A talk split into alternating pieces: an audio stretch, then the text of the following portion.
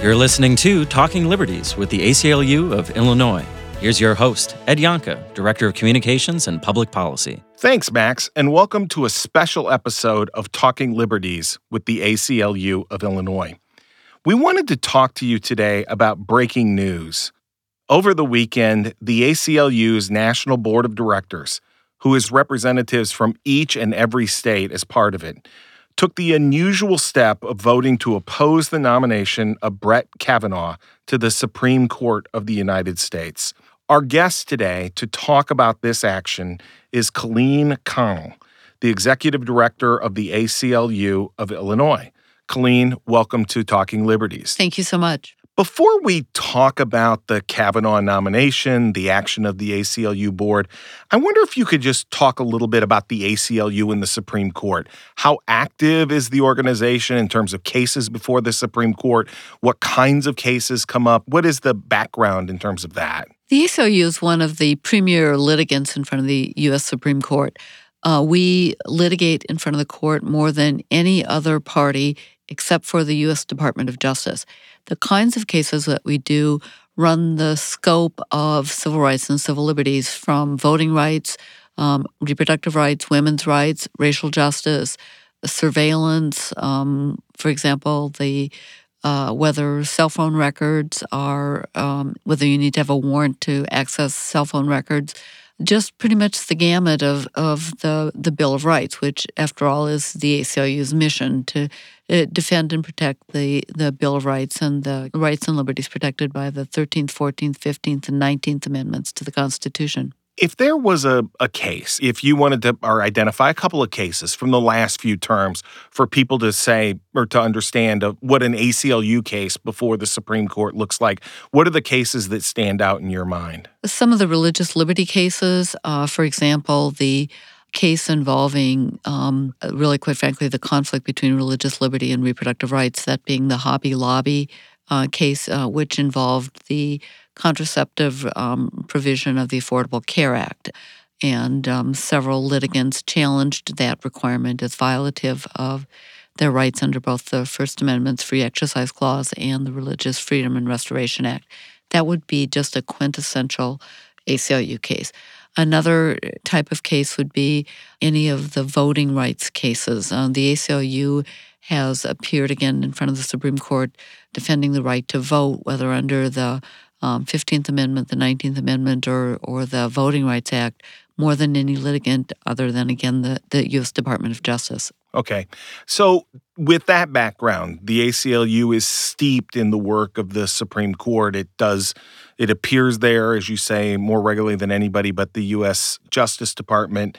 Um, I mentioned at the top of the show, it's rare for the ACLU to take a position on a nominee to the court. I wonder if you might talk a little bit about how rare it is and why, in fact, that's rare given the involvement that the organization has with the court. Yes, it's quite uh, rare, as you indicated. Uh, the Kavanaugh nomination is only the fourth time in nearly 100 years of the ACLU's history that we have opposed a nomination or a nominee to the Supreme Court.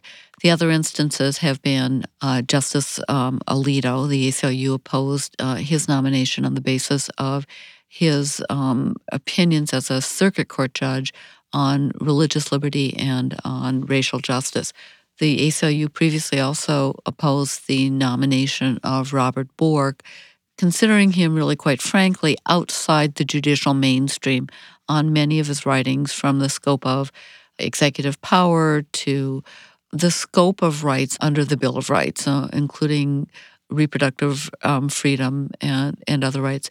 And then we oppose the nomination of William Rehnquist to the court back in the Nixon years, um, but did not ultimately oppose his elevation to become Chief Justice. So, if four times in a hundred years, um, obviously is rare. And so when you think about that in that context, what's the process here? And I and I wonder if you could just describe how the ACLU before we even get to the Kavanaugh instance, what is the process for kind of analyzing when a judge or a justice a nominee is so outside the mainstream or presents a, a particular danger that you feel like you know the ACLU feels like it has to oppose? It is a decision by the ACLU's national board. The national board is comprised of an elected representative from each of the ACLU state affiliates. And then there are several at large members as well. And that body convenes to decide whether uh, it's going to first suspend a an ACLU internal policy that basically restates our nonpartisanship.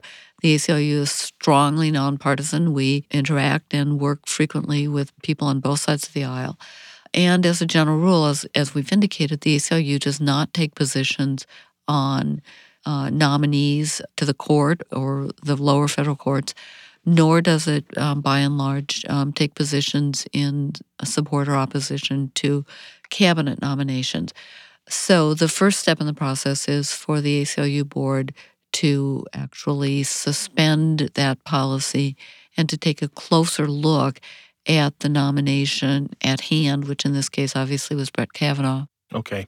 So let's get in then, I guess, to Judge Kavanaugh and, and this. What in particular, this late in the nomination process, led the ACLU board to act? Was it the testimony of Dr. Blasey Ford? Was it the was that the trigger for this, or or what precisely kind of led to this moment? Uh, yes, the the fact that um, there are credible allegations of sexual assault that have been lodged against Brett Kavanaugh was the matter on which the ACLU board felt um, compelled to act in this instance because the board did not uh, actually act and vote to um, uh, suspend the rules and oppose the nomination after an initial, um, you know, screening of um, Brett Kavanaugh's uh, qualifications. And and so, what would you say? I mean, in in your view, what do these allegations sort of say about Judge Kavanaugh and about the reasons that he shouldn't be considered for the Supreme Court?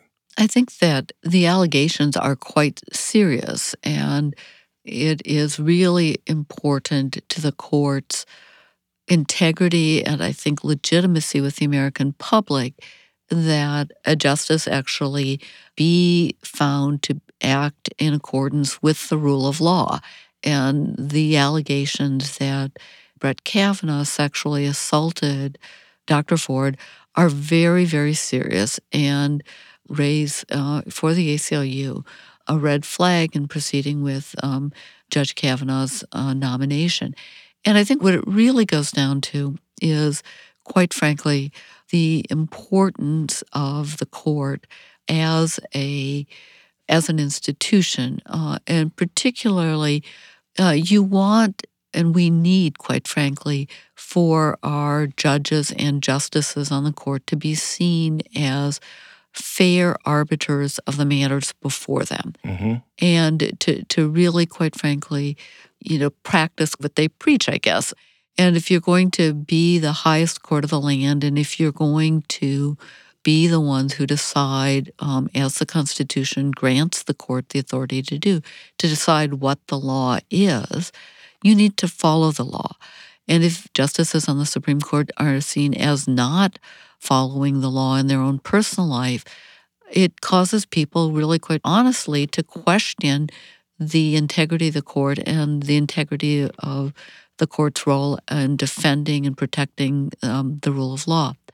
It is particularly important, I think, um, with respect to the nature of these allegations and the fact that we're in the midst of, quite frankly, a national conversation about you can only say sort of the epidemic of sexual assault and sexual harassment, mm-hmm. by and large, by men in positions of power.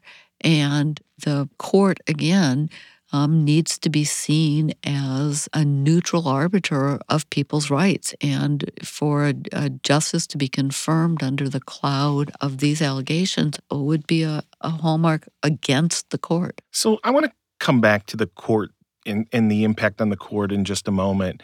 But given the last statement you just made, I wonder about how personally the testimony of Dr. Ford, the event we witnessed with the young women talking to Senator Flake in the elevator.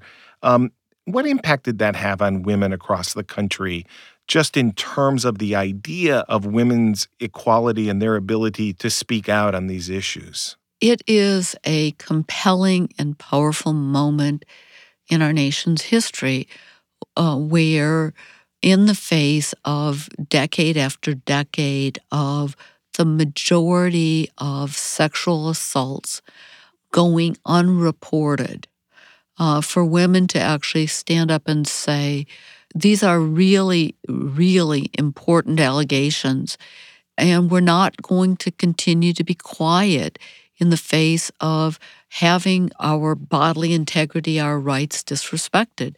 And again, one of the other statistics that just is haunting in this area is that most sexual assaults are performed by by acquaintances, by people who know the woman and in some cases the man who was assaulted.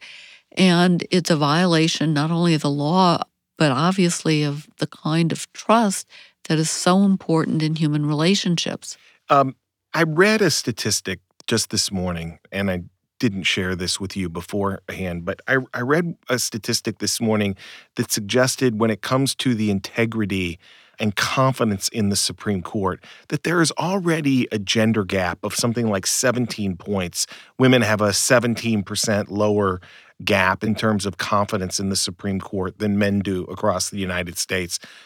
Do you think that would simply be driven wider by the seating of Brett Kavanaugh? And is that a problem that we should be concerned about, not just as the ACLU, but as a nation? The answer is yes and yes. Uh, I saw that same article, and there's already been a widening of the gap just in the weeks since the Kavanaugh allegations have been made public, uh, where fewer women than men um, are confident in the integrity of the court as an institution.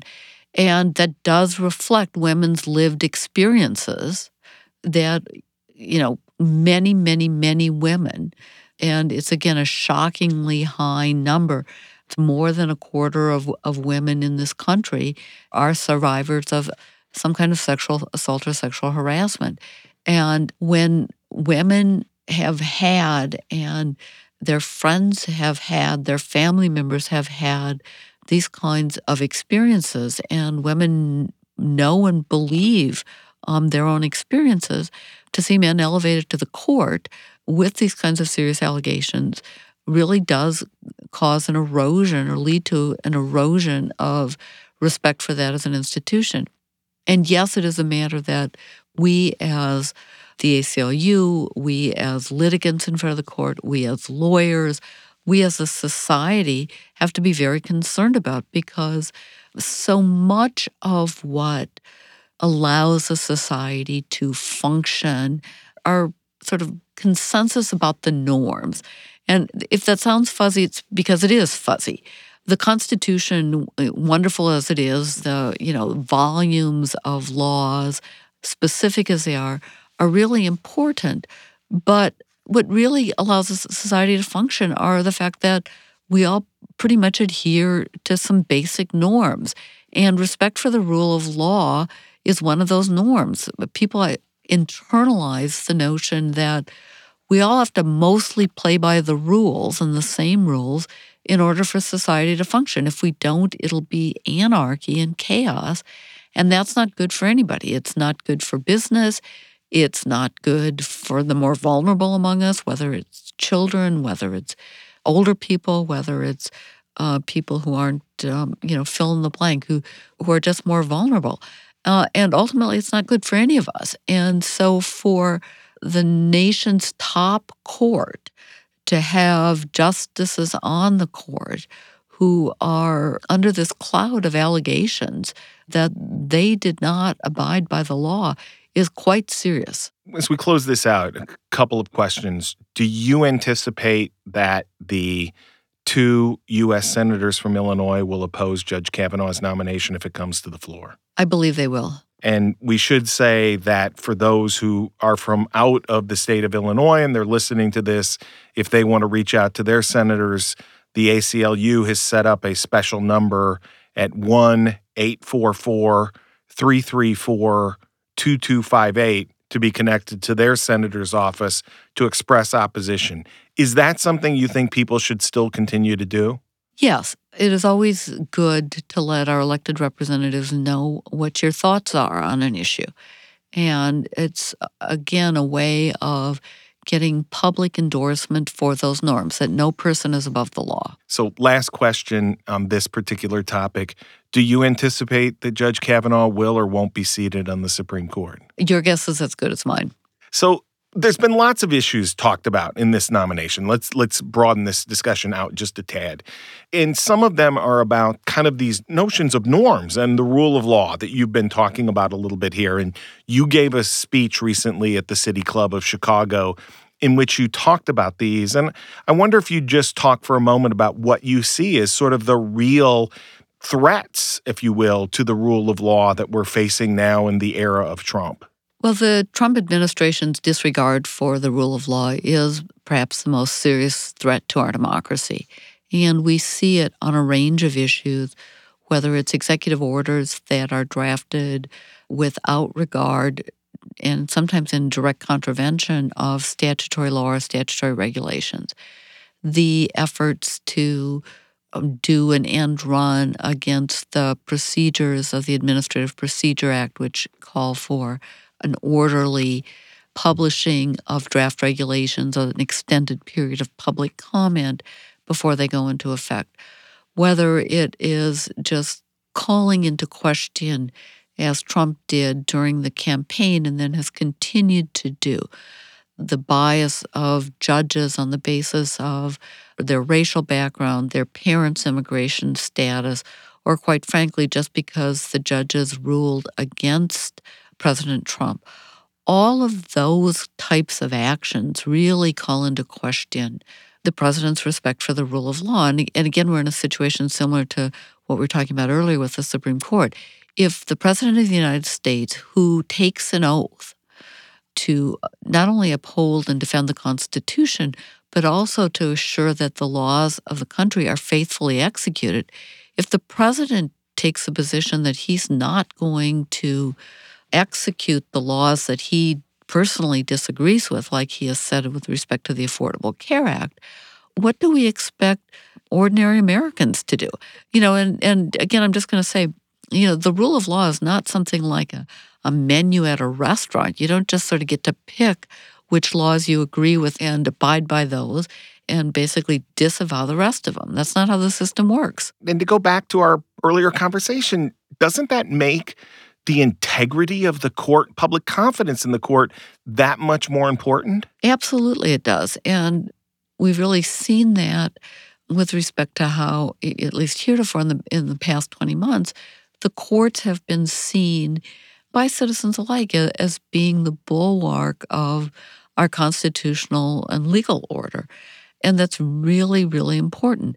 And I would add that one other thing that is eroding public confidence in institutions is the fact that the Trump administration, again, basically not only personally attacks many of the judges who have ruled against him, but really makes it personal and partisan. And again, that is destructive of any notions of a of a rule of law that is um, decided by and enforced by neutral arbiters. Does that make this current debate over the future of the Supreme Court, who sits on it. Again, I, am sort of to reiterate, does it make that much more important conversation? Yes. And then lastly, is the rule of law holding? It has thus far. And that is a testament to the many fine men and women nominated by presidents of both political parties who sit on the federal bench. It's a testament to the to the fine lawyering, including a lot of the lawyering by the ACLU, which has filed um, more than almost 200 lawsuits against the Trump administration. And it's also a testament, quite frankly, to the American public. And this is something that is really important to emphasize, which is one pundit, you know, more than a century ago, opined that the Supreme Court, just like the rest of us, reads election returns. And at the end of the day, it's really important for people of this country to make their view known or views known about the importance of the rule of law. Because at the end of the day, uh, this is a democracy. And just to cite one very recent example, which is the Trump administration's family separation policy, the ACLU was victorious in the court and really prevailed in getting the judges to recognize that separating children from their parent at the borders and then putting those children in cages violated U.S. law. But what really caused the Trump administration to pull back from its family separation policy was the huge public outcry that we are better than this, that, that Americans do not put children in cages and they do not, you know, follow policies of wanton cruelty. And so at the end of the day, it's important to understand and to emphasize that democracy is not a spectator sport and that uh, we defend our democracy not just by going to court, not just by supporting organizations like the ACLU, but by getting out there and voicing our view that it's important that no person, uh, including the President of the United States, including a nominee to the Supreme Court, can consider themselves above the rule of law. Colleen, thank you very, very much for joining us today. My pleasure, Ed. If you are interested in making your voice heard, you can join the ACLU voter program for this year by going to aclu.org/voter. Again, if you're interested in reaching out directly to your member of the United States Senate or your members of the United States Senate and sharing with them your opposition to Brett Kavanaugh, you can dial 1 844 334 2258 and you'll be connected to their offices.